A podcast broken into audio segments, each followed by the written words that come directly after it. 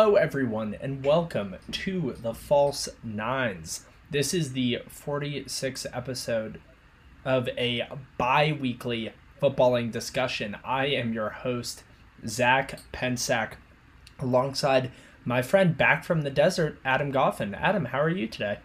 Footy, Zach. The prodigal son has returned. Footy. I would pray that you're not talking about yourself.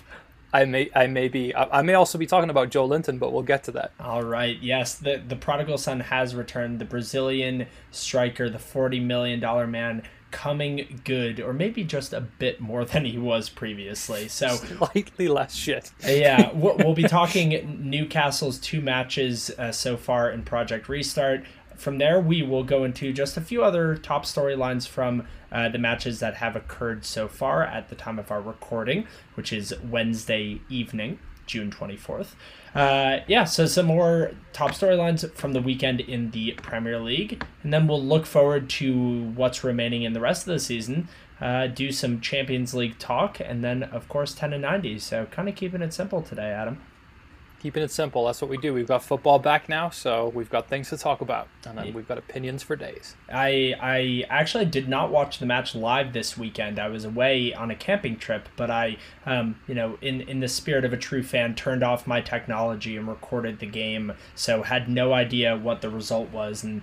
Um, to, to come back from a nice weekend, a nice kind of cleansing weekend in the mountains, and then sit down in my home and watch Newcastle batter Sheffield United for our biggest win of the season. Newcastle with their first 3 0 win in league play in 14 months. Uh, what a delight that was, Adam. What a shock, yep. too. Delight indeed. And, and to your point, we weren't really expecting that against Sheffield United at all. So good to see the team back in action. Good to see the team in winning form and all but really securing their place in the Premier League next season.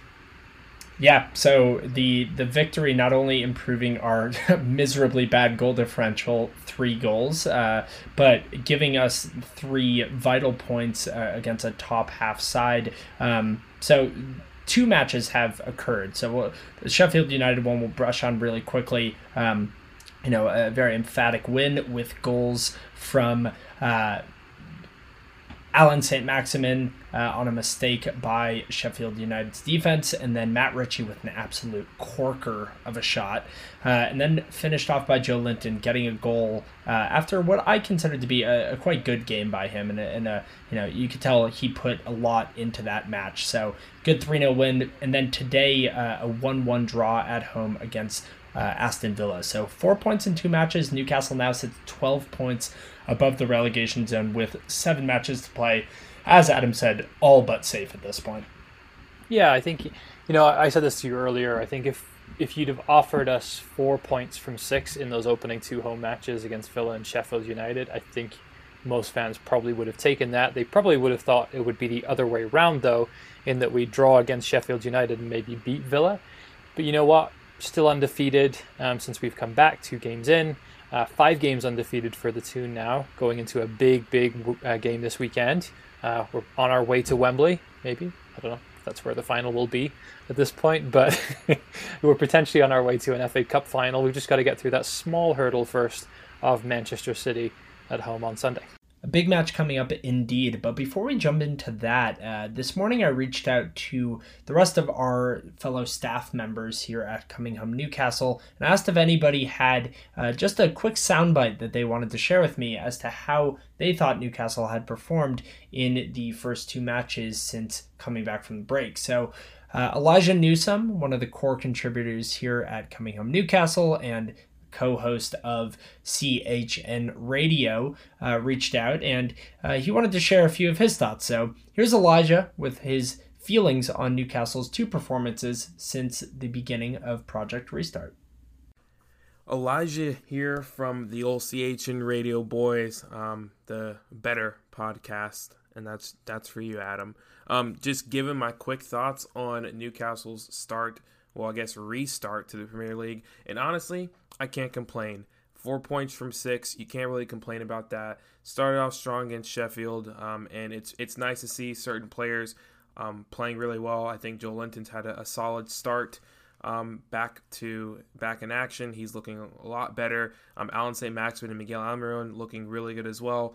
Um, so honestly, just happy Newcastle are just you know ever so close to safety. Um, and started off strong, like I said, against Sheffield, and then followed up with a draw against Aston Villa.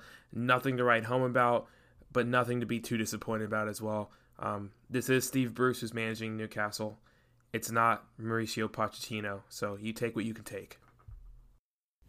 Appreciate the thoughts there, Elijah. Uh, and as we mentioned, now the reigning Premier League and FA Cup winning champions, Manchester City, uh, coming to Newcastle on Sunday, as, as you mentioned there, Adam. Uh, and it's going to be interesting. So, so something I, I want to touch upon um, is the style of football that Newcastle has played since coming back from Project Restart. So, a big criticism of Steve Bruce throughout the year was this five at the back that seemed to really limit um, any sort of offensive potency that Newcastle could have, and more importantly, isolated Joelinton as this striker on an island, if you will.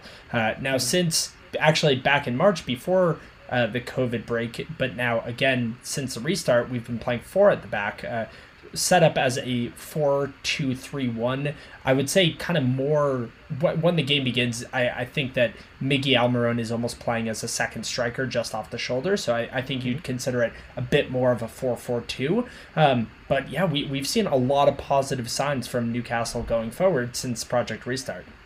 Yeah definitely. I think this that switch in formation started a little bit before the covid break. Um, and bruce is now kind of after we gave him a torrid time in our uh, looking at next managerial candidates for Newcastle about his lack of tactics, and we talked about the 4-2-3-1 formations of all the other potential candidates. Now Brucey's gone that way too, and he's uh, decided that he's going to give it a whirl, and he's done pretty well with it so far. You got you got to be honest, since he's made that adjustment in formations, I think that the team has looked pretty good. That is, with the exception of today against Villa, I thought it was probably it reminded me of some of the really inept games that we saw earlier on in the season where you just watched it and you were like, oh, this was this was tough to get through as a Newcastle fan, tough to watch. Bruce is not the most tactically astute of managers, um, but I will give him credit in that he made some positive substitutions today that turned the game for Newcastle and gave us the 1 0 lead. Yeah, that, that, that is true. Dwight Gayle being the one getting the goal for Newcastle in this match. Uh, I think scoring the goal about two minutes after stepping onto the pitch and being assisted by the other substitute, Andy Carroll. So, astute substitutes. I, I would still criticize Bruce in the timing for the substitutions. I find it very, very confusing and I think bordering on dangerous to not be making substitutions until around the 80th minute. Uh, you know, with with these tired legs and with the same lineup that played this weekend, and uh, again a game coming up this weekend, I think you're really kind of tempting fate to be playing the exact same lineup and not really substituting a lot of those players. Um, but that being said, yeah, it, it was uh, a good substitution today, um, albeit the goal coming from an awful lapse in defense from the Villa defense. Uh, I, I, would I hope that most players could have scored that goal that Dwight Gayle put away. Yeah, I thought he finished it pretty well. Um, but you know, you got to get into that position to to your point. And um, something I think we both saw earlier on was a tweet that said Andy Carroll in his last eight Premier League games now has the same number of assists as Mesut Ozil has in the last two seasons. So uh, that's a scary statistic right there. Yeah, well, Andy Carroll is a, kind of an anomaly this season because he, I think, is the first striker I've ever seen who's brought on not to score goals but to assist and hold up play and and really just purely purely bring other players into the game because he his stat line is astounding. He's played almost no time this season and he has five assists and zero goals, which is yep. just mind blowing to, to think about a striker with that stat line. But you're right, you know, his his effectiveness for Newcastle has been heading the ball down. It's, it's been kind of controlling the ball using not just his height but his physical ability. He's a very strong man, Andy Carroll, uh, and that's what we saw today. And it, got us the goal to get us a point. And like you said, not not a great result. It was pretty disappointing to see us perform this way after being so positive on the weekend. But you know, right now it's it's a case of get get Newcastle safe and then just uh, get kind of wrap, wrap the season up on a positive note. Exactly. Yeah, it's all about survival, right? And I think you know for the most part we're there. I, I did I did agree with your point earlier on um, when you were talking about substitutes with that game upcoming this weekend. I think that you know, especially with players that have histories of muscle problems like Allan St. Maximin playing a lot of games in quick succession, he didn't need to be on the field. Like I would have pulled him off right after we went one 0 up. Right, I agree. He didn't, you know, br- bring a defender on, make the team a little bit more compact. I like that they brought Carroll on because I feel like Carroll actually is good at defending set pieces, and I feel a little bit more stable when we're trying to defend the lead with him on the field.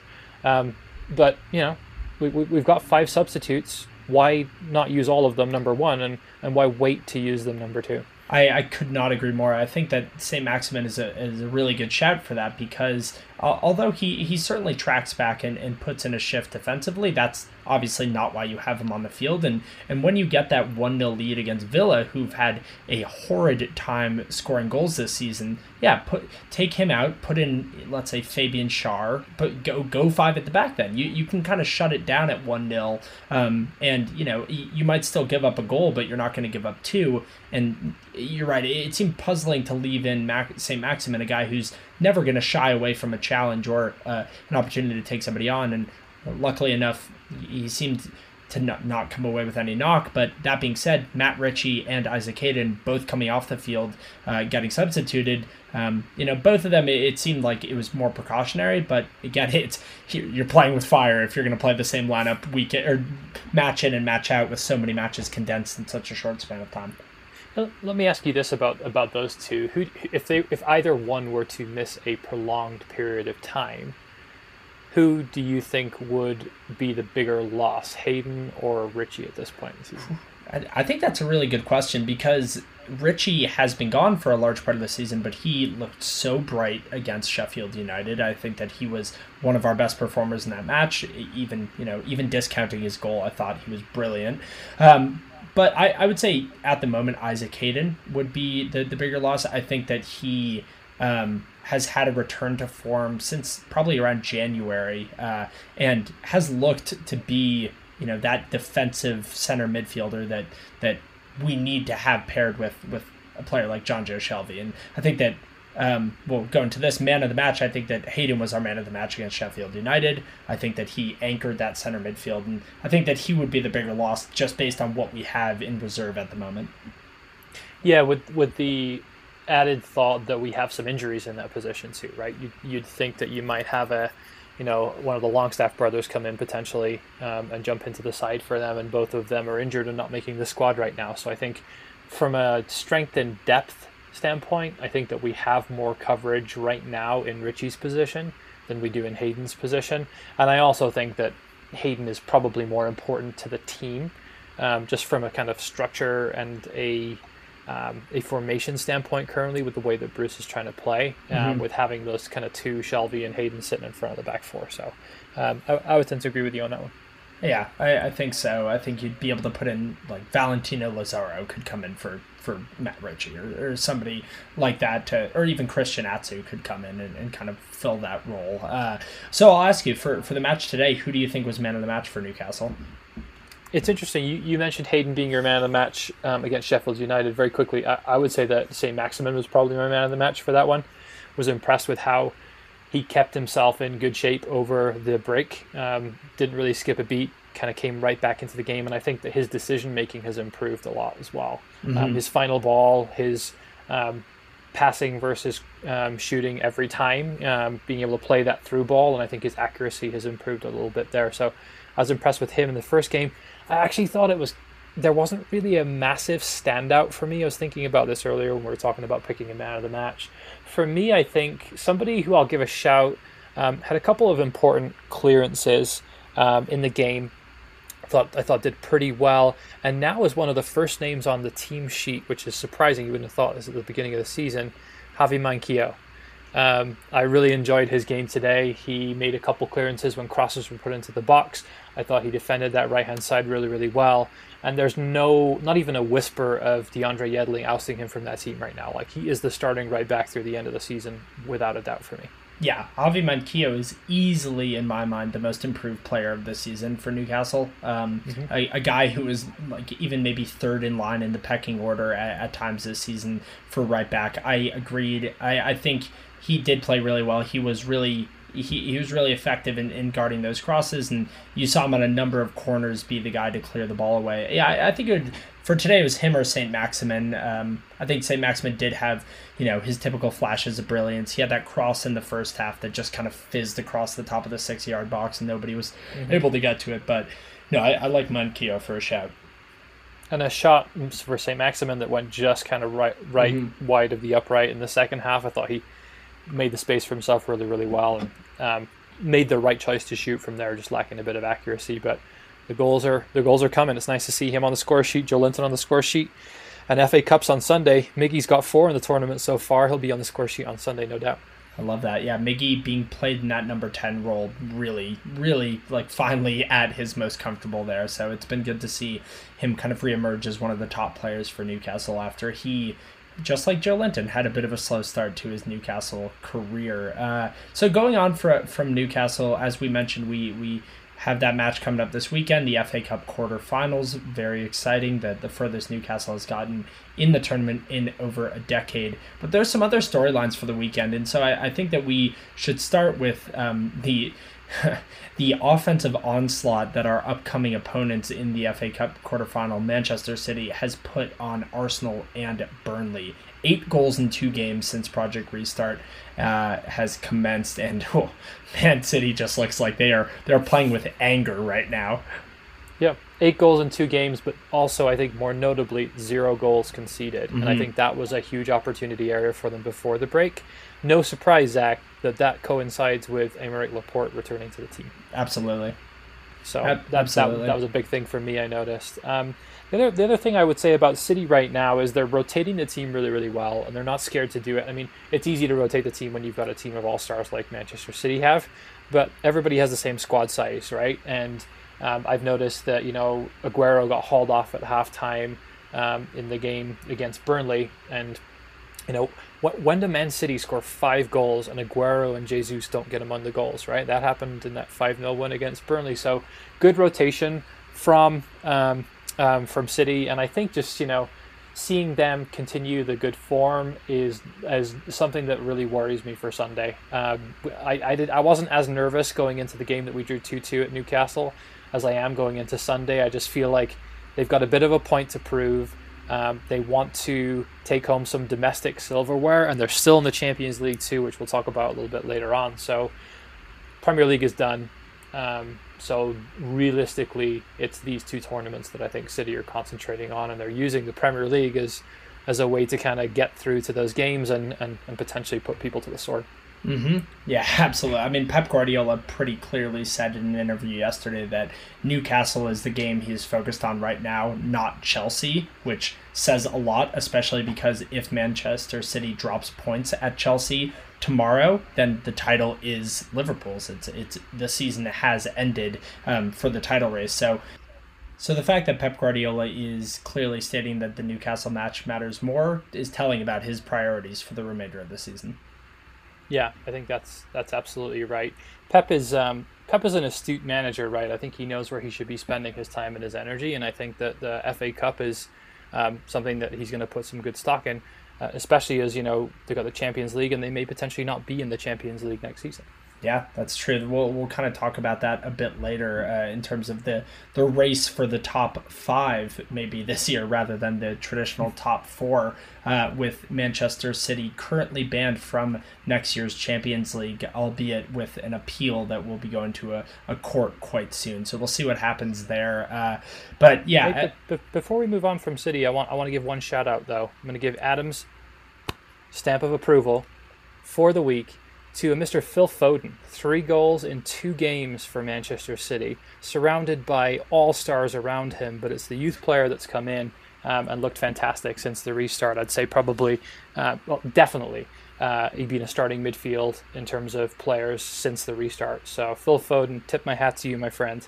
Three goals in two games and contributing a lot as well. And really, he's only played for maybe one and a quarter of those two games as well and scored in both. So, well done. Well, he scored two against Burnley. Um, so yeah, I his first goal particularly nice. A, a very nice uh, kind of like composed uh, bottom quarter finish that I think looked a bit easier than it was. And the second goal quite nice as well, kind of keeping a cool head and, and slotting it away after a missed kick from Gabriel Jesus. But yeah, Foden continues to prove himself as uh, a talent for England uh, going forward. Yeah, absolutely. Great player. Mm-hmm. Great player indeed. So the second thing that I wanted to talk about here um, is uh, we'll go from Manchester City, a team kind of cooking with gas at the moment, to Arsenal, a team that is going nowhere else but completely backwards at the moment. Uh, so we mentioned beaten by City 3 0 in that first game uh, coming back from the break. And then on the weekend, a last minute collapse away at Brighton, uh, getting scored on and, and losing in essentially the last kick of the game by Neal Maupay. Uh, what is going on with Arsenal right now, Adam? I I'm not sure to be honest. I mean, we're singing their praises going into the into the break, and Mikel Arteta was looking like you know one of the uh, contenders for kind of latter half of the manager of the season, right? Um, and Arsenal, since they've come back, have just really not been at the races. Um, t- to be fair, I think you know, aside from the last minute collapse, there were times when they looked a bit a bit dangerous, but they weren't the Arsenal of before the break. Uh, I'll, I'll certainly say that looked a bit dangerous, but against Brighton, you, you should be looking a bit dangerous uh, when when you know when when you're on the ball. Uh, and I think that yeah, losing that match, unable to have that final product, uh, you saw a lot of good combination play, particularly between um, Pierre-Emerick Aubameyang and his strike partner Alexander Lacazette. I thought that Lacazette was playing a very unselfish game. Had that back heel pass that um, Aubameyang almost converted to a goal, if not for a sliding challenge by uh, Lewis Dunk. But yeah, it just seems like Arsenal is somewhat out of sorts at the moment. Tenth place in the table, and it, seems as though a bit of a lack of conformity throughout the squad. Yeah, I, I will. I will add one thing though. I feel for as good as uh, for as bad as Arsenal have been, I think Brighton have been fantastic since the restart. Like Brighton were right down there, Zach. They were in trouble, looking like they were in free fall, getting clawed back into the relegation dogfight, and I feel like they've pulled away a little bit now from the teams below them. Four points from six, two tough games, home to Arsenal with a win, and then a point away at Leicester, keeping them to a clean sheet. I mean, for Graham Potter, you know I'm a fan. That's that's fantastic. Two really really great results, and as, as bad as Arsenal was, as I said, I feel um, equally as impressed with, with Brighton and how, how they've played since they've come back.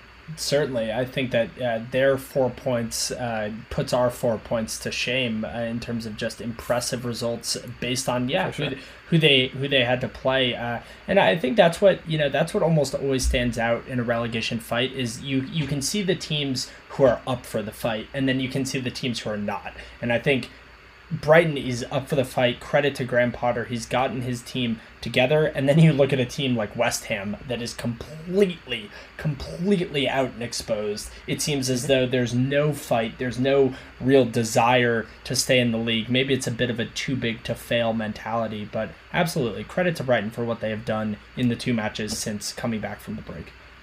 Yeah, absolutely. So for Arsenal, though, pivoting back to your original question, I don't really know what's going on there. I'm not really sure. Um, I think honestly, I think what you have to do with Arsenal this season is just write it off to experience. They're not going to get into Europe this season. I think it's going to be the first time in I don't even know how many years that Arsenal don't qualify for a major European competition. It's been the Europa League for a few years now, but they're not going to get into either one this year. Um, and it's and that's very sad and disappointing to see. But they're a team, as we've mentioned many times, Zach, that are in rebuilding mode right now, and I think that they're going to heavily back Mikel Arteta in the summer, assuming COVID doesn't play a part in that. Mm.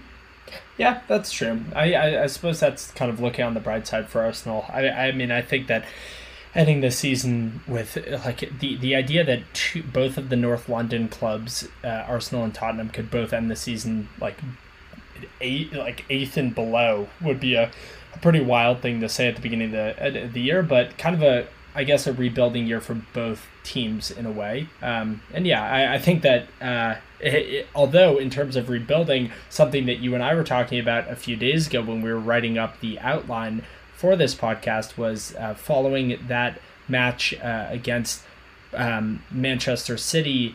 We were saying David Luiz must be done right? David Luiz had one of the worst matches I've ever seen a center back have against Manchester City. He uh, was completely at fault for, for City's first goal, uh, kind of fluffing his lines and, and just seeming somewhat unaware of where he was on the field. And then uh, later in the match, letting Raheem Sterling get around him and tearing him down for a penalty and a red card to boot. Um, and yet, and yet, David Luiz continues to steal a career in the Premier League with a one-year contract extension announced just today. So I need to eat my heart out, I suppose, Adam. I, I, I couldn't believe it. I, I don't know if you I don't know if you heard this part, but he actually his agent demanded a new deal the night of the red card. That's basically isn't that isn't that crazy? And I'll, I'll, I'll also add that he is still to this day one of the top ten most expensive defenders in the history of football. Mm. David Luiz. That stealing a career. Stealing a career. Stealing a career. I want to correct myself. Actually, it was Riyad Mahrez he tore down for the penalty. So I want to give Riyad credit for the great move and turn he made on David Luiz, friend of the pod, Riyad Mahrez. Friend of the pod, indeed. Um, but yeah, it's like, like hats off to his agent. His agent must be an absolute. Is it is it Mino Raiola? I don't know. I'm not sure. Sorry. Okay. Well, either way, David Luiz will be. Um, uh, he will be at the Emirates Stadium next season, despite just having disaster after disaster match in, in the last few matches for, for Arsenal. It's like it's like the saying goes. I feel like they just sold a watch to a blind man. It's I like that a lot. Right? I haven't heard that before. I like that a lot. But David David Luiz always always having a flair for the dramatic. So at least we'll be able to be entertained by him next season in the Prem. Mm-hmm. You touched on uh, Spurs there a few minutes ago, though. Uh, one thing I was thinking about and I was drawing comparisons on is when we went into the COVID break, Arsenal were very much in the ascendancy, right? Felt like they were on the up Arteta was getting a lot of praise. Aubameyang was starting to play well underneath him. He came back from his suspension. Spurs were in big trouble. All the injuries. They had Harry Kane out. Lloris was still out. They had um, a lot of major players out. And now it's flipped, right? So they've had three months to get people healthy. They've had three months to come back in. If you're going to put money on anybody to break into that top six, top five, it'd be Spurs, certainly not Arsenal right now, right? Yeah, absolutely. Spurs with a you know a, a a solid 1-1 draw in their first match back at playing Manchester United, who, you know, what was really heating up going into the break, um, and had a big win today over Sheffield United, uh, and then and then a draw for, or sorry, a two 0 win for Spurs over West Ham. So yeah. I, I agree, they're they're getting the points they need to get. I mean, I think that from, from what I've read, their dressing room is not the is not the most calm place in the world right now, with a uh, reports of rows between uh, Jose Mourinho, big, big surprise there, and a number of the different players, namely Ndombele, who said in an interview yesterday that he, um, you know, is considering never playing for Jose Mourinho again. But I, I think that, you know, results are shown on the field, and if he can get them into the top six and at very least a Europa League spot, that would be a, you know, a solid season for Spurs. Yeah, relative success from where he came in um, and inherited the team, you know, um, earlier on this year. So um, I think Spurs certainly would be dark horses now for a Champions League spot, but we'll we'll get to that a little bit later on. All right, so on from uh, the tale of two cities between Manchester City and Arsenal to the tale of the Phantom at Villa Park. So, referring to last weekend's fixture between Aston Villa and Sheffield United, the goal that wasn't for Sheffield United. If you haven't seen it, a bit of a scramble. The ball went over the line before being caught and pushed out by the Villa keeper. It, a clear, clear crossing of the goal line. And from what I read, something blocked the goal line technology from reading that it had crossed the line. And the referee, the head ref, got no, no alert on his watch and so ruled it no goal. And for some reason, VAR decides not to step in and Sheffield United has to settle for a nil-nil draw. I, I just I could not believe what I was watching when I saw that happen. Yeah, it's not so the technology that um, basically gives the award of the goal or not is not VAR per se. It's called Hawkeye. Um, they use it in tennis tournaments a lot as well. So when I've been watching Wimbledon, U.S. Open stuff like that. They actually use Hawkeye technology to tell whether a ball lands in or not when when they're doing replays for that and challenges. Um, so it's it's the same sort of technology, but to your point, something weird happened on that one because it was clearly behind the line. And to your point, maybe there's a rule in there that I don't know about. Are they not able to challenge Hawkeye discrepancies? Like why why wouldn't you go to VAR and look at it? I don't know. In the replays, it was clear. I don't. I don't think anybody knows the rule. I, I mean, it was reminiscent of what was it, the 2010 World Cup goal scored by Steven Gerrard, the goal that wasn't um, with the ball going off the crossbar and in, um, and then bouncing out of the goal, and it clearly being a goal, but nobody, I suppose, seeing it. Uh, but yeah, it's like it, it continues. It's another plunge into the you know the depths of anger uh, uh, as to what VAR is doing to the English game right now because it's like if VAR is brought in to make sure everything is happening as it should, and then the most clear goal you could possibly see occurs, and somehow nobody gets it. Like, what what is happening? Yeah, it's it's there to take away the injustice, and it's not done that in this instance, and on several occasions this season. So, disappointing. Another notch against. Uh, another knock, I should say, against VAR this season. Um, it's not going away. I don't think that that will happen at all. Uh, but hopefully they'll make some improvements in terms of how it's how it's used. It is still the first season, so let's try and give them the benefit of the doubt, maybe on the fact that it, it can only really improve. I would hope. Mm-hmm. Yeah, we, we will see. So a nil nil draw in Birmingham between Villa and Sheffield United, and then later in the weekend in the Merseyside derby that always has you know flashes of drama and and late game winners by Divock Origi. None of either of those two this weekend. A scoreless draw. It was the third time uh, that Liverpool has dropped points this season, the second draw that they've had this season. Uh, and yeah, I mean, not, not much to report on there. It's just d- derbies are always worth mentioning. Yeah, I think a few, a few things of note for the derby for me. Um, Pickford for me was probably man of the match. Um, I thought he had a really good game. Yeah, hate to hear it. To say it. Yeah, hate to hear um, it. Yeah, you, you do right. You he's only got little arms, but Pickford, yeah, fair fair play. Credit where credit's due. I thought he had a really good game. Um, you, you mentioned it already. Only the third team to take points off Liverpool this season. Everton will be stoked that that is them. Um, a, a, great point for them. And then uh, I don't know if you saw the chance late on in the game where Tom Davies hit the hit the post. Did mm-hmm. you see mm-hmm. that one? Um, Calvert Lewin's flick that almost scored on Alisson. Oh, you know I'm a big fan. That was filthy. That little kind of behind his back little flick where he, he almost put that in the bottom right hand corner and then Davies should have scored to be honest. Yeah, if, if only Dominic Calvert Lewin had declared for the Welsh national team. It's a huge shame to both of our, our fandoms. It's fine. We can we can still buy him. Um, he can still come play for Newcastle after the sale goes through. That's true. Yeah, he can be our fourth choice striker after after yeah. Karim Benzema and Pierre Emerick Aubameyang. And take and, the number nine off Joelinton and, and give Holland. it to Dominic. Oh my goodness. Yeah, but a, a, Merseyside derby. I agree. Uh, credit to Everton taking the points off the uh, the champions elect in Liverpool. So, uh, as as we mentioned, uh, kind of you know th- things going in the direction that we expected them to, with Liverpool continuing to get closer and closer to their uh, championship trophy that they will raise quite soon. Um, so, I guess do you want to go to the other side of the table here, Adam? Talk about you know the relegation battle that we're looking at, as it has become quite interesting in the last week or so. Yeah, sure. Let's do it. So, um, just to kind of recap, Norwich rooted to the bottom still um, on 21 points. They lost today at home against Everton. Villa picked up a point today um, at Newcastle, so they're up to 27 points now. Bournemouth have lost two games since coming back, still stuck on 27. And then West Ham and Watford are um, on 27 and 28 points, respectively. So, getting really tight down there at the bottom.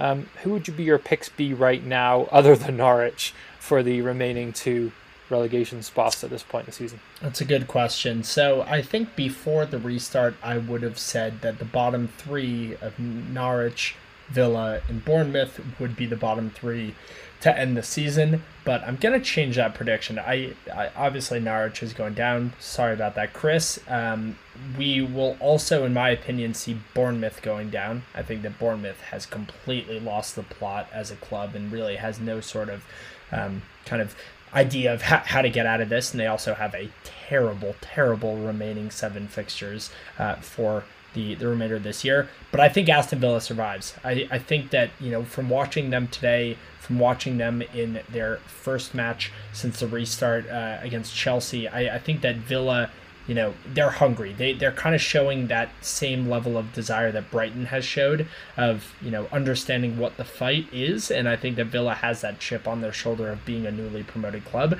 so I, I'm gonna say that Villa gets out and I think West Ham too big to fail and they will fail I think West Ham goes down as well yeah, interesting. I um, I agree with you on a couple points there. I still think that Bournemouth will pull this out of their hat. I think Villa probably of the remaining teams has the most difficult remaining schedule. Um, I think that Villa and West Ham will be the other two teams to go down. I think Bournemouth will somehow pull something out. Okay, so we, we both think we both think the the London Stadium will be a championship arena next season, which is crazy to think about, right? Sixty thousand people fitting in for a, for a match for a match hosting 18th place Sheffield Wednesday you let Manuel Pellegrini go and you bring David Moyes in and you think that's going to save you, that was a really poor decision. I mean, look, halfway through the season, Everton, the manager they got versus the manager that West Ham got. Yeah, there's a stark, Just, stark difference. Mm-hmm. Yep. Okay. Well, so we both think Watford will survive, though. Uh, yeah, I think you know Watford have shown enough, and um, I think that they ha- they have enough talent in that team and uh, a great manager, Nigel Pearson, to, to pull enough points out of the hat to stay up. Okay. All right. Well, we'll see what happens in the remaining seven fixtures. Watford does have a game in hand, so um, you know, we'll... still the only team to be the champions elect. Liverpool. That is true. Yeah, that would be wild if it mm-hmm. ended that way and they went down. Um, uh, but going to the top of the table now, so obviously we're not going to talk about the title race as there is no title race, but the race rather for not just fourth, but also fifth. So as I said before, Manchester City currently facing a ban from the Champions League uh, due to uh, unethical dealings, both financial and uh, kind of more, I, I, guess you could say, like eco political dealings. But um, if that if that ban is upheld and they are going into an appeals court quite soon, fifth place will get a Champions League spot. So right now, going fourth to seventh, we have Chelsea in fourth place on 51 points, Manchester United in fifth on 49, and then Wolves on 49 and Spurs on 45. So six points separating those four clubs. I would say all four of them with a shot to make it into the Champions League if fifth place, we assume, is available for a Champions League qualification. Yeah, I think so. Um, I think what's really interesting here is the remaining fixtures. Specifically, I would say right right now the the teams that are there and thereabouts would be Chelsea, Manchester United, and Wolves. Chelsea's remaining fixtures they're, they're home to Man City tomorrow. Obviously, going to be a tough game. Um, remaining fixtures, just ones that stand out for me. Uh, they have Sheffield United away, they have Liverpool away, and they have Wolves at home on the last day of the season.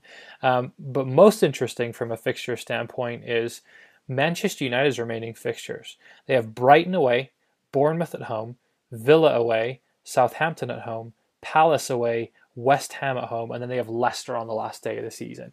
Manchester United could potentially win out for this season. Um, they're playing well, picked up a point at Spurs, a good point at Spurs, having been behind, um, and then obviously a pretty comfortable 3 0 home. We also beat Sheffield United 3 0, so it's not that big a deal, but well done, Martial, for the hat trick today.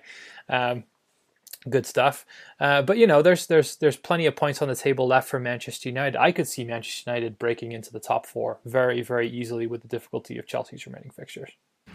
I think that's a really good point, and I think that it's an interesting thing from a coach's perspective right now because you know, at, at, the moment, if the season ended today and no appeals court ran, Manchester United would be in the Champions League. But you can't be playing for that. Obviously, you have to no. be playing for fourth. And I think that Chelsea has proven that they belong at the top of the table. Um, I think that Lampard has done a fantastic job, and they've had a lot of emerging young players, and Mason Mount, Tammy Abraham, and a number of other ones. Bakayoko, I think, has played quite well.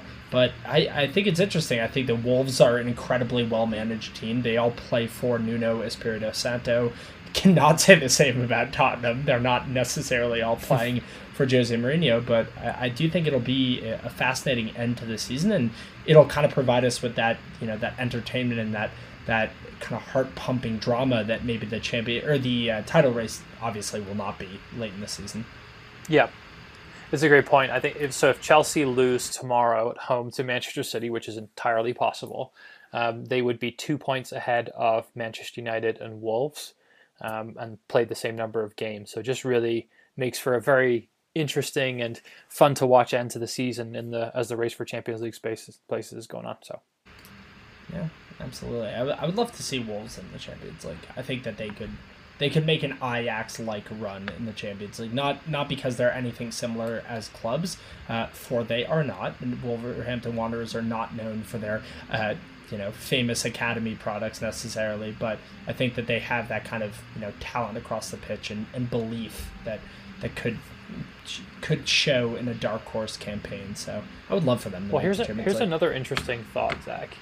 Um, those two of those three teams, Wolves and Manchester United, are still active in the Europa League. So if they were to win the Europa League, then technically they, if they didn't qualify, they would actually still get into the Champions League or no, more so the opposite. If they won the Europa League and then finished in fourth or fifth, and then Manchester City's ban gets held up, sixth place gets Champions League. I don't know that that is an actual fact in terms of how that would be passed on to the to the teams below. Oh no, them, no, no, um, it would be because because that's the way it works. Is that the winner of Europa gets Champions League, right? Top four gets yep. Champions League, but then if Manchester City's ban is upheld, they will finish in the top four. So fifth would get Champions League. So if let's say if let's say Manchester United wins the Europa League and Manchester City's ban gets upheld, then sixth place would get Champions League. So what you're saying, Zach, is if Newcastle win out, we're in the Champions League. Exactly. That's exactly what I'm saying. oh man, Fantastic. yeah, yeah. No, Newcastle will be will be playing will be playing Bayern Munich in six months' time. hey, we'll still be in the Premier League, which I will absolutely take. So. Take, take that uh, without a doubt. So to to kind of look forward to the remainder of the season, then uh, Newcastle's kind of wrap up. We have seven matches left for the Toon. We're currently uh, sitting fairly comfortably in a mid-table spot. But as we mentioned before, you know, positive results since the restart, and we're now just one point back of 10th place Arsenal. Arsenal does have a game in hand, so got to take that into account. But I, I'll ask you, Adam, you know, with this kind of resurgence of quality that we've seen, and I, I think an uptick in confidence as well, how high do you think Newcastle can finish? realistically, if we were to win the games that I think are winnable games, well, so so, we... so let's let's go into those remaining matches then, because that's something sure. I wanted to talk about. So so, do, do you have those fixtures pulled up? I, I have the fixtures pulled up. So um, the next league game we have is on July first, is away at Bournemouth. We then play home to West Ham, away at City. Lucky us, we have them twice at least before the season finishes. Um, we have away at Watford home to Spurs, away at Brighton, home to Liverpool. So, I mean, let's kind of ru- rule out the City and Liverpool games right there, probably. Um, anything else I think we could potentially take points from. Mm-hmm. So, so, so, so of a of a remaining twenty one possible points, how how many would you project that we we end the season with? From those twenty one available points, I don't think we get double figures. Um, interesting. Okay. Uh, I think a lot of those are away games against teams that are down there and fighting for their lives. Um, away at Bournemouth, away at Watford, Brighton, penultimate game of the season. Will probably Brighton will probably be safe by then. Um, I think. Um, home at, against Spurs, home against Liverpool. I think we'll be up for that game. I think right now we're on 39 points. We certainly don't hit 50. I'd say we may be finishing with about 45, 46 points. Okay, I see. I, I predict I predict that we hit exactly 50. I, I think that we hmm. take 11 from a possible 21.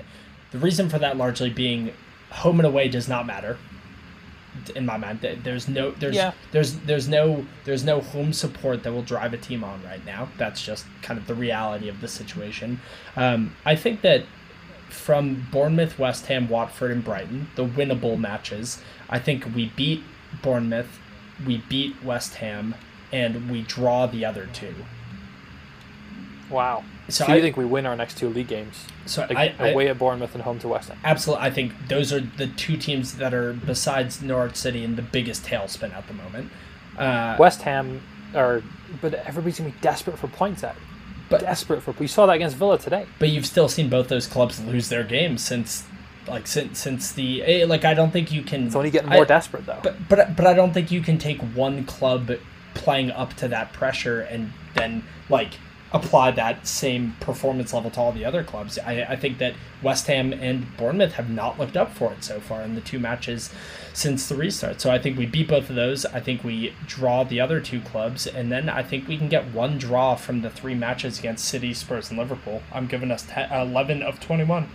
Well, I, I, I'll say this right now, and, and, and you've got me on record as saying is that I would I would happily give up a loss against Bournemouth if it meant they survived. I, that's that's fickle. That is fickle. It's not fickle at all. I, I'd love to see the Cherry survive.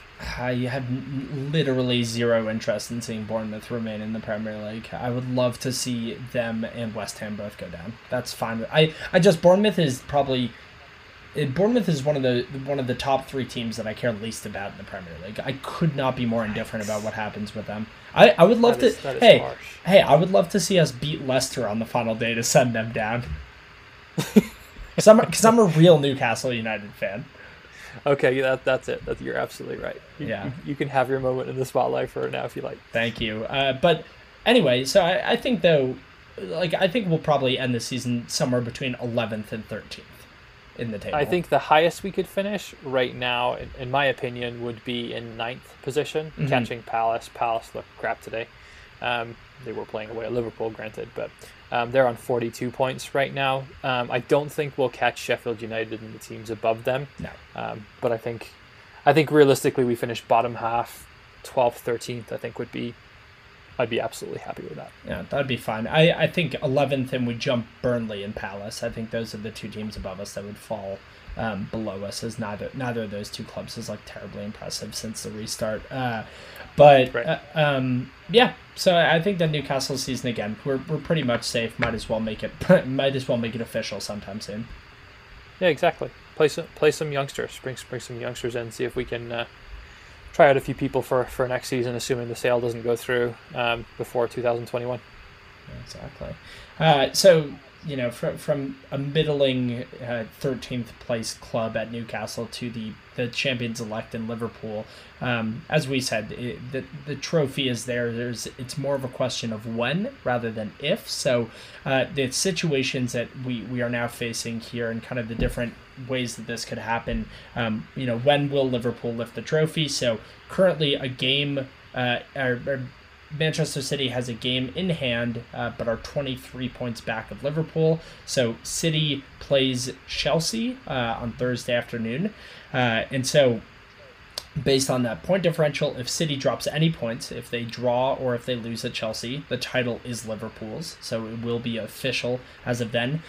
But what's more interesting and more entertaining, I think, is that if City beats Chelsea, then Liverpool will go away to Manchester City next week, and a draw or a win at the Etihad gives them the trophy. And so I'll ask you this, Adam, with with no fans being at matches, with home matches not holding the kind of you know uh, the the uh, the drama and the energy that they once did, would you say that in this situation the best possible thing that could happen for Liverpool is that they win the trophy away at Manchester City? I mean, I've never been a fan of titles being won when the teams winning the titles are not playing in an actual game at the time. So Certainly. like Yeah, it'd be so anticlimactic. They they haven't won the Premier League ever, um, and it's been so long since Liverpool has won the top division.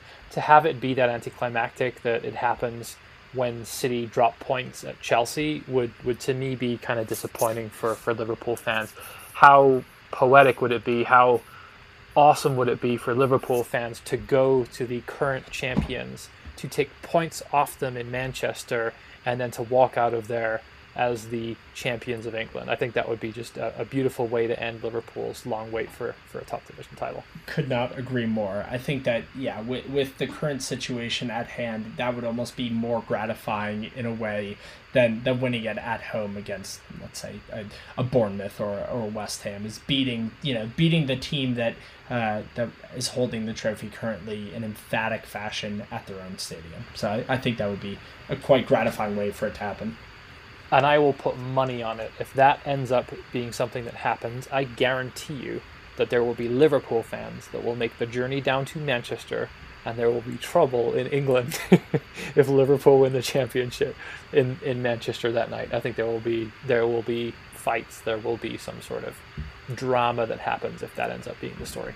Yeah, I think that you know that's that's a fair point. You're you're the one from the area, so I'll I'll trust your expertise on football hooligans. They're they're they're still out there, Zach. They're they're well hidden these days, but they're still there. Yeah, they, they still exist in the shadows and whatnot. Um, and so with you know Liverpool potentially winning the title with what would be uh, either seven or six games in hand. Uh, the discussion has been going on all season, I think, since uh, their really impressive undefeated streak to begin the year. Is you know are are are Liverpool potentially the all time greatest Premier League team? You know, are we currently are we watching the the greatest Premier League season that's ever happened by a single club? And I, I'd like to get your opinion on this because I, I think there's quite significant disagreement, as there will always be with that kind of historical debate. It's a good question. Um, for me personally, and I remember this really well, I was living in the UK at the time, Arsenal's Invincibles um, although they didn't quite look as dominant as Liverpool in the way that they won the Premier League, I think Arsenal's invincibles for me will go down in history in the 38 game season, not having lost a game, as, as the best Premier League side and the best Premier League season that I have personally seen. It's hard to make an argument that Liverpool have not been massively impressive and have been dominant in many, many ways um, but they were going through a little bit of a rocky spell before COVID happened. Um, and we were starting to doubt them a little bit in terms of their um, clout as being able to call themselves one of the best and the greatest of all time. They lost to Watford. I don't think that any team that wants to consider themselves the best Premier League season of all time could actually lose a game against Watford in that same season. So I, I respect what you're saying, Adam. I respect it because I, I do, you know, I'm one for that kind of storybook narrative of the undefeated season and whatnot. You know, the uh, looking back, Thierry Henry, Patrick Vieira, you know, some of the some of the greatest players to ever grace the, the Premier League fields. That being said, I'm, I'm this is my my Zach's hot take of the day. I don't think that Arsenal's 2003-2004 season, even right now, is the greatest season of all time. Because I think that Manchester I think that Manchester City, the 2017-2018 season, where they set every single record for a Premier League season, is well above that undefeated season. So Adam, let me let me read out to you a list of records that Manchester City set in that 2017-2018 season. They set the record for most points with 100. They set the record for most away points with 50. The biggest win margin to second with 19 points separating them and the second place club. They had the most wins, they had the most away wins, they had the most goals scored, they had the biggest goal differential in Premier League history, and they had the most consecutive wins. And so first off, I don't think that Arsenal's undefeated season is even the current holder of the all time greatest Premier League season. Now, I think that what, what I looked at here, and I, I hope you're proud of me because I really crunched the numbers for you, Adam, because I know you you love your stats. Is I looked at my language now, Zach. I, I looked at the the point totals in these different categories that I just listed for City, I looked at the the totals that Liverpool currently has, and based on the amount of matches played, the pace that they're on for all those different categories. And so, I, first of all, I'll open this by saying I think that Liverpool, if they keep the pace up, will have the greatest season in Premier League history because they will break four of those records that I just listed for Manchester City. Liverpool is on pace for the most points ever. They're on pace for 105 points. So, you know, five more points than City had. And if they win out in all seven of the remaining matches, they'll end on 107 points.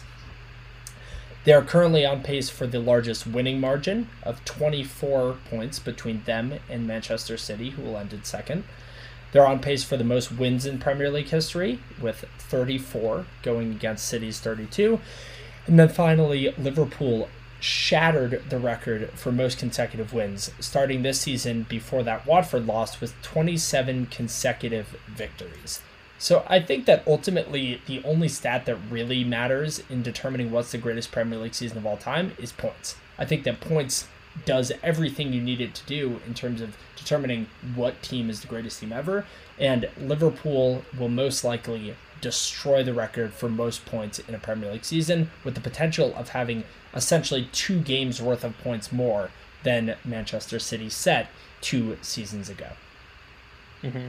It's interesting to say that to your to your point, you've you made some great salient points. Liverpool could potentially lose next week at Manchester City, and they would double the amount of losses that they had last season in a season which they did not win.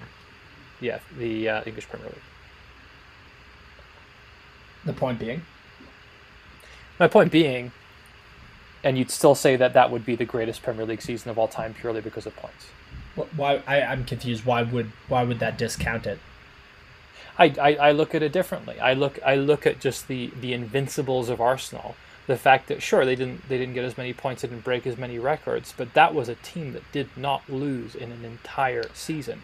Everybody tried twice. Nobody could beat them. I I mean Watford I, have already beaten Liverpool. I Um, the consistency, sure, but lack of being able to be beaten, I think Arsenal for me still still takes the cake there. Um, so- so- a, a time, go ahead. So no, I mean, so so like that's fair, but maybe it's just a different in opinion of what is great because I view consistency as the top, the top standard of excellence, and Arsenal drew twelve matches that season. There are twelve matches where Arsenal. I understand they never lost, but there are twelve matches where Arsenal could not figure out a way to win the match. So if if if you're talking about But they also avoided losing the match, so it But- depends on your perspective, right? So Liverpool drew seven matches last season, and they only lo- and they only lost one, and they didn't win the league.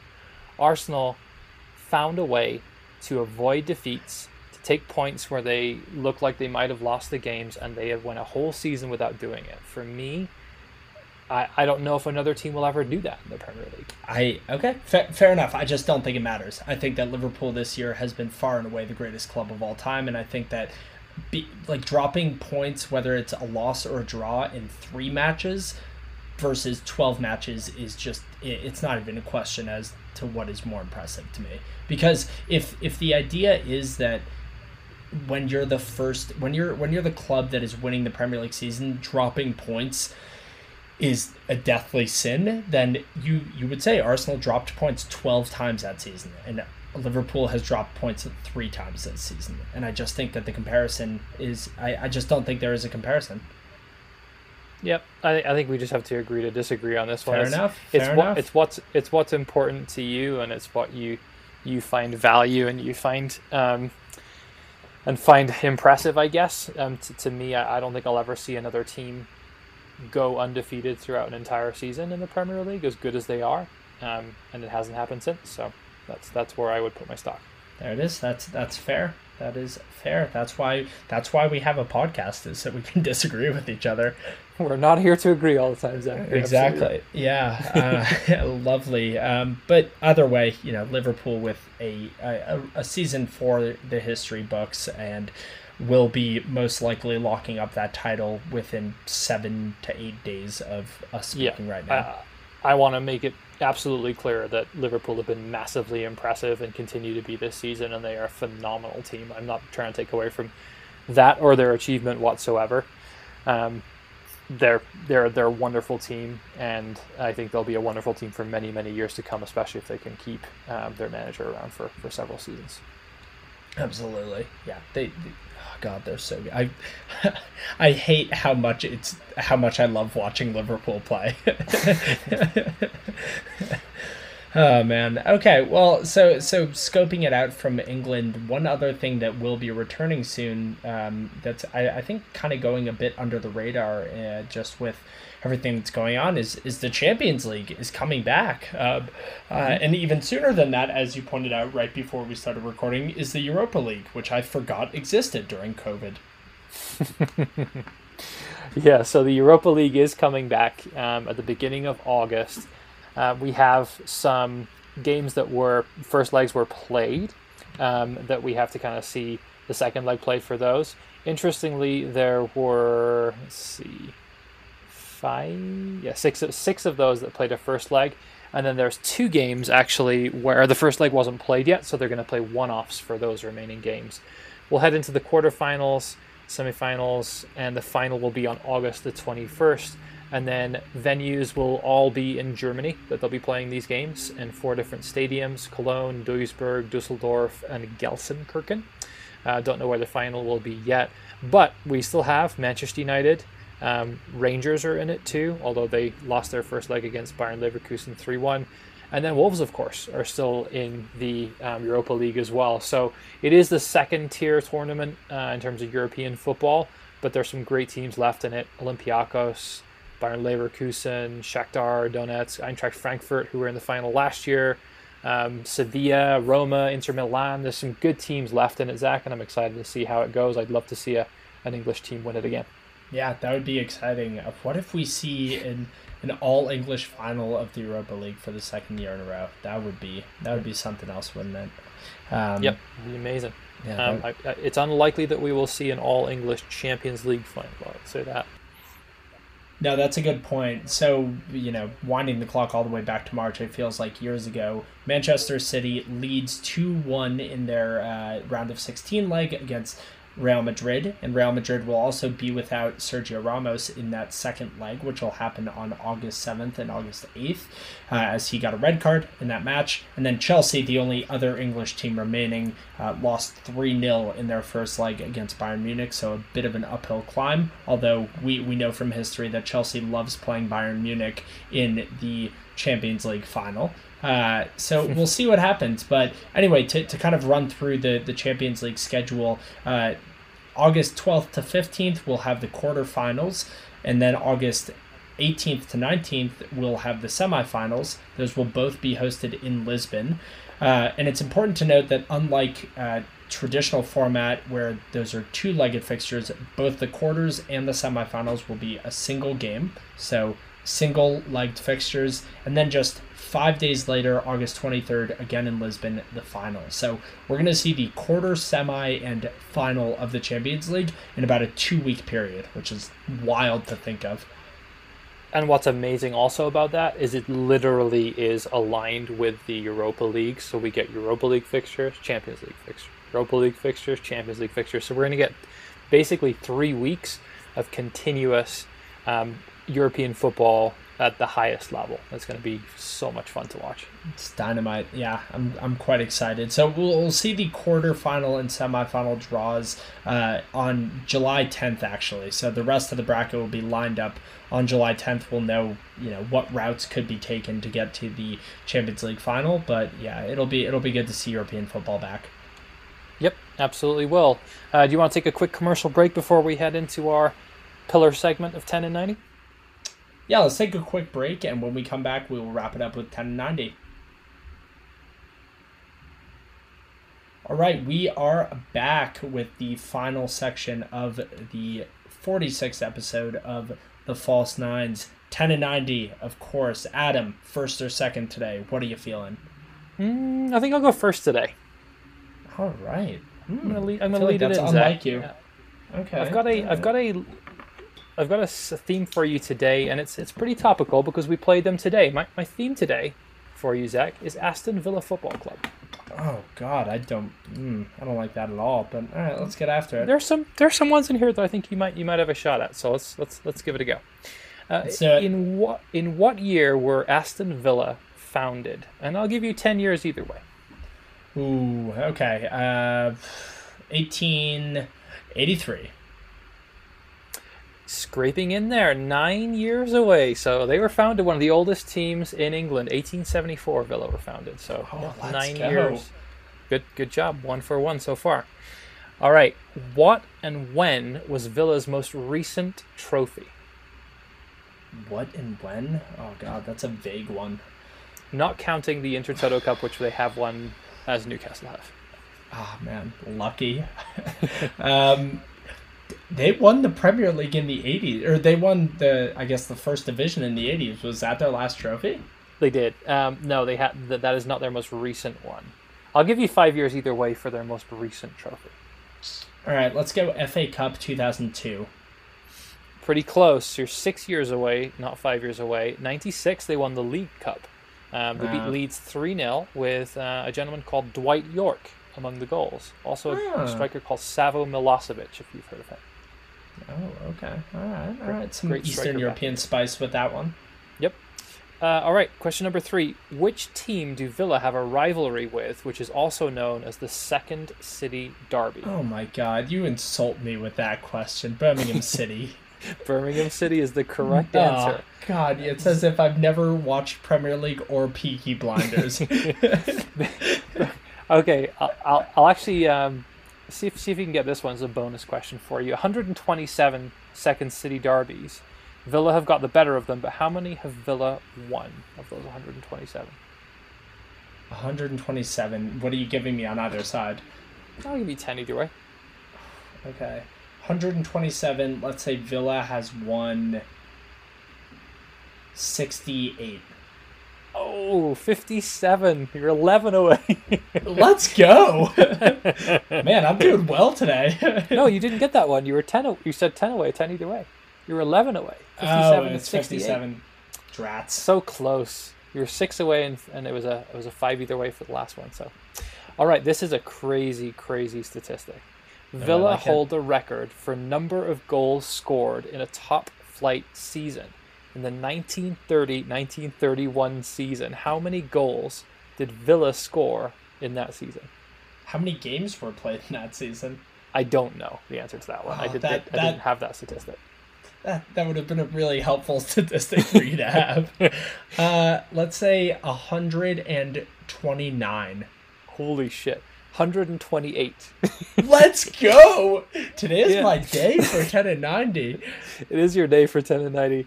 What what I love about this statistic is Arsenal in that same season scored 127 and won the Oh league my- by a point. Oh Villa God, scored that's 128 goals in a season and didn't win the league. That's an That's amazing amazing. Oh, that is mm-hmm. a great statistic. Love it. All right, number five. Last question, then I'll I'll throw in a bonus Welsh question for you. How Lovely. many top flight domestic titles have Aston Villa won? Go with. Go with six? Good guess. Um, seven. Okay. Five of them were prior to 1900. Um, Wow. Most recent was in 1981. Um, That one is notable because they won the league in 1981, qualified for the what was then the European Cup, now Champions League, and they actually won the Champions League that season in 1982. One of only five English teams to have won the European Cup or Champions League. Who are the other four teams at? Chelsea, Liverpool. How many? Four, you said? Five? Five total. So Villa, Chelsea, Liverpool. Liverpool.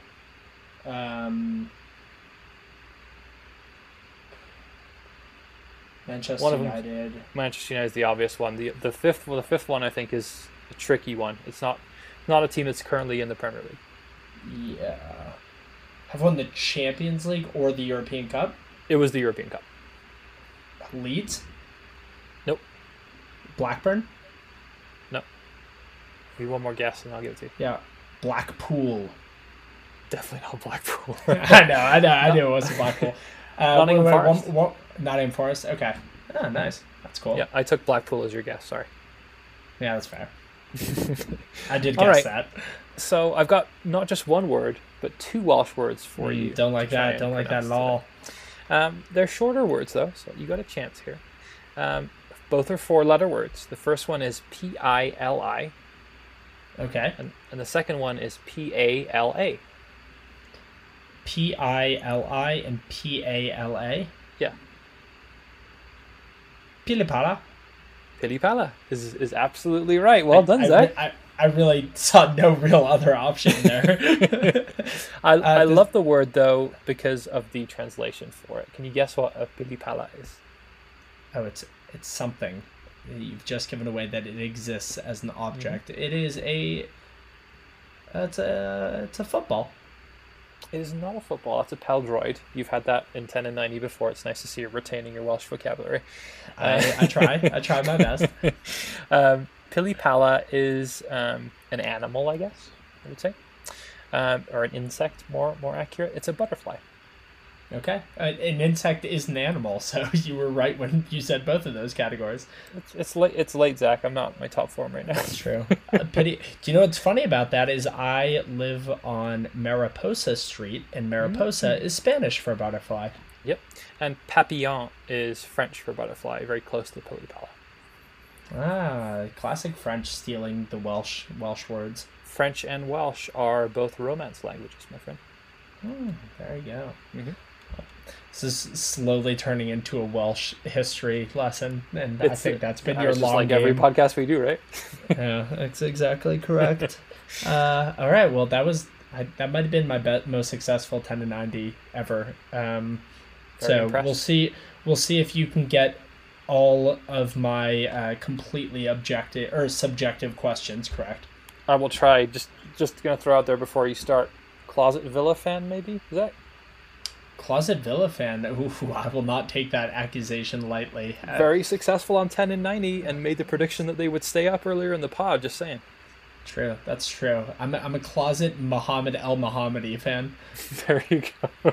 Um, all right. Uh, who scored against us today? That was that was the joke. Um, shocking, But, uh, shocking goalkeeping error for Dubravka. That's yeah, that was poor. That was that was poor from Dubravka. Okay, question number one in my ten and ninety: Who would win in a general skills challenge? Allan St. Maximin or Hatem Ben Arfa? Oh, like right now or in their prime? Let's go in their prime. okay, because right now is certainly Allan St. Maximin versus the um, current version of Hatem Ben Arfa. Uh, skills challenge specifically being like I have no idea. So it's just take that up to your own imagination. I think in their prime, who is better currently? Hatem Ben Arfa. The goals that he scored, the defenses that he's weaved through, the end products that he's had, slightly better. But I think that he had a lot of monkeys on his back as he kind of went through his career that he, he was not able to shake off. And I think that Allan St. Maximin will have a far more successful career than Hatem Yeah. Has had. St. Maximin is also only 23, so Yeah, he, he that's has my point is that he's go. got a great career ahead of him. Okay, good. Uh, second question, and this is kind of another up for interpretation one. What player that has played for Newcastle that you consider somewhat under the radar would you want to have on a Newcastle kit? So, like, what I mean by that is, you know, obviously you'd say Gary Speed or, you know, like Alan Shearer, but gi- give me a name of a player that not a lot of people might have on a kit that you, you, you wouldn't mind tossing on the back of that jersey. That's a good one.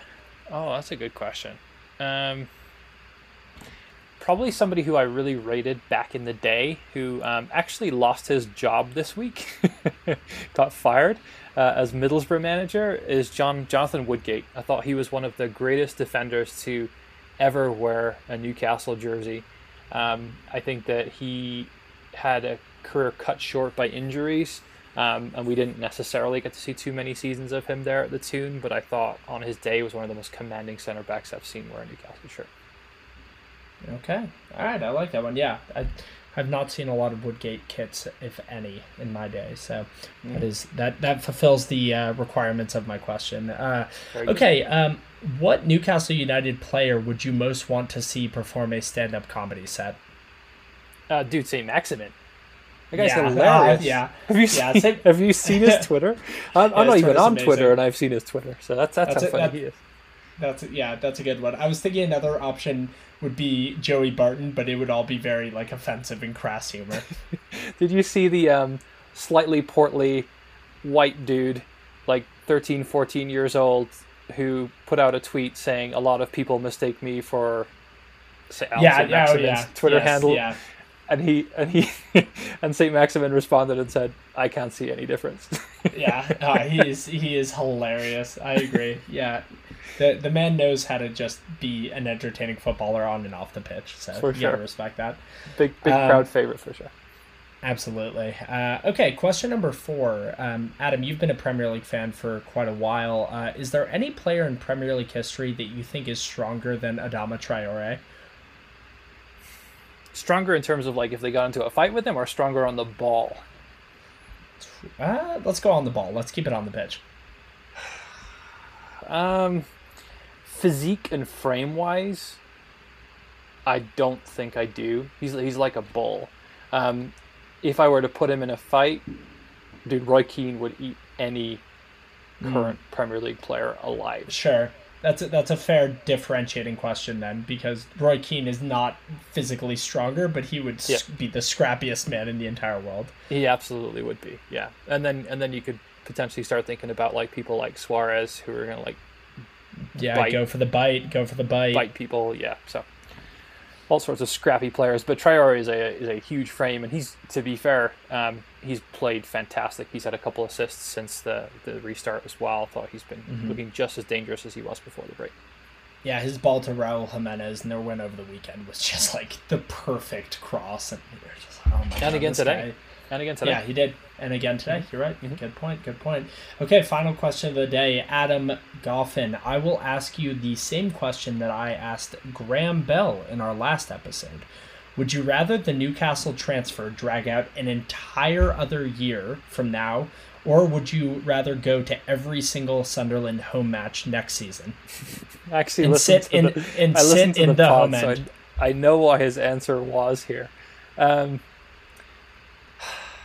um, I, I personally would probably go the other way around on this one. Um, I thought so. and be happy to go to a, a football game. I just want it done, Zach. I want it done. I agree. I can't I can't I can't take any more of this. Please make a decision either way, Premier League, if you're listening. I agree with that. Yeah, I, I think that you and I might not have that, that deep seated Geordie resentment for Sunderland that Graham has. So It's not even Um, resentment. I can sit there and pretend to watch their terrible brand of football for, for a season. I don't have to support them through that. no, not not at all.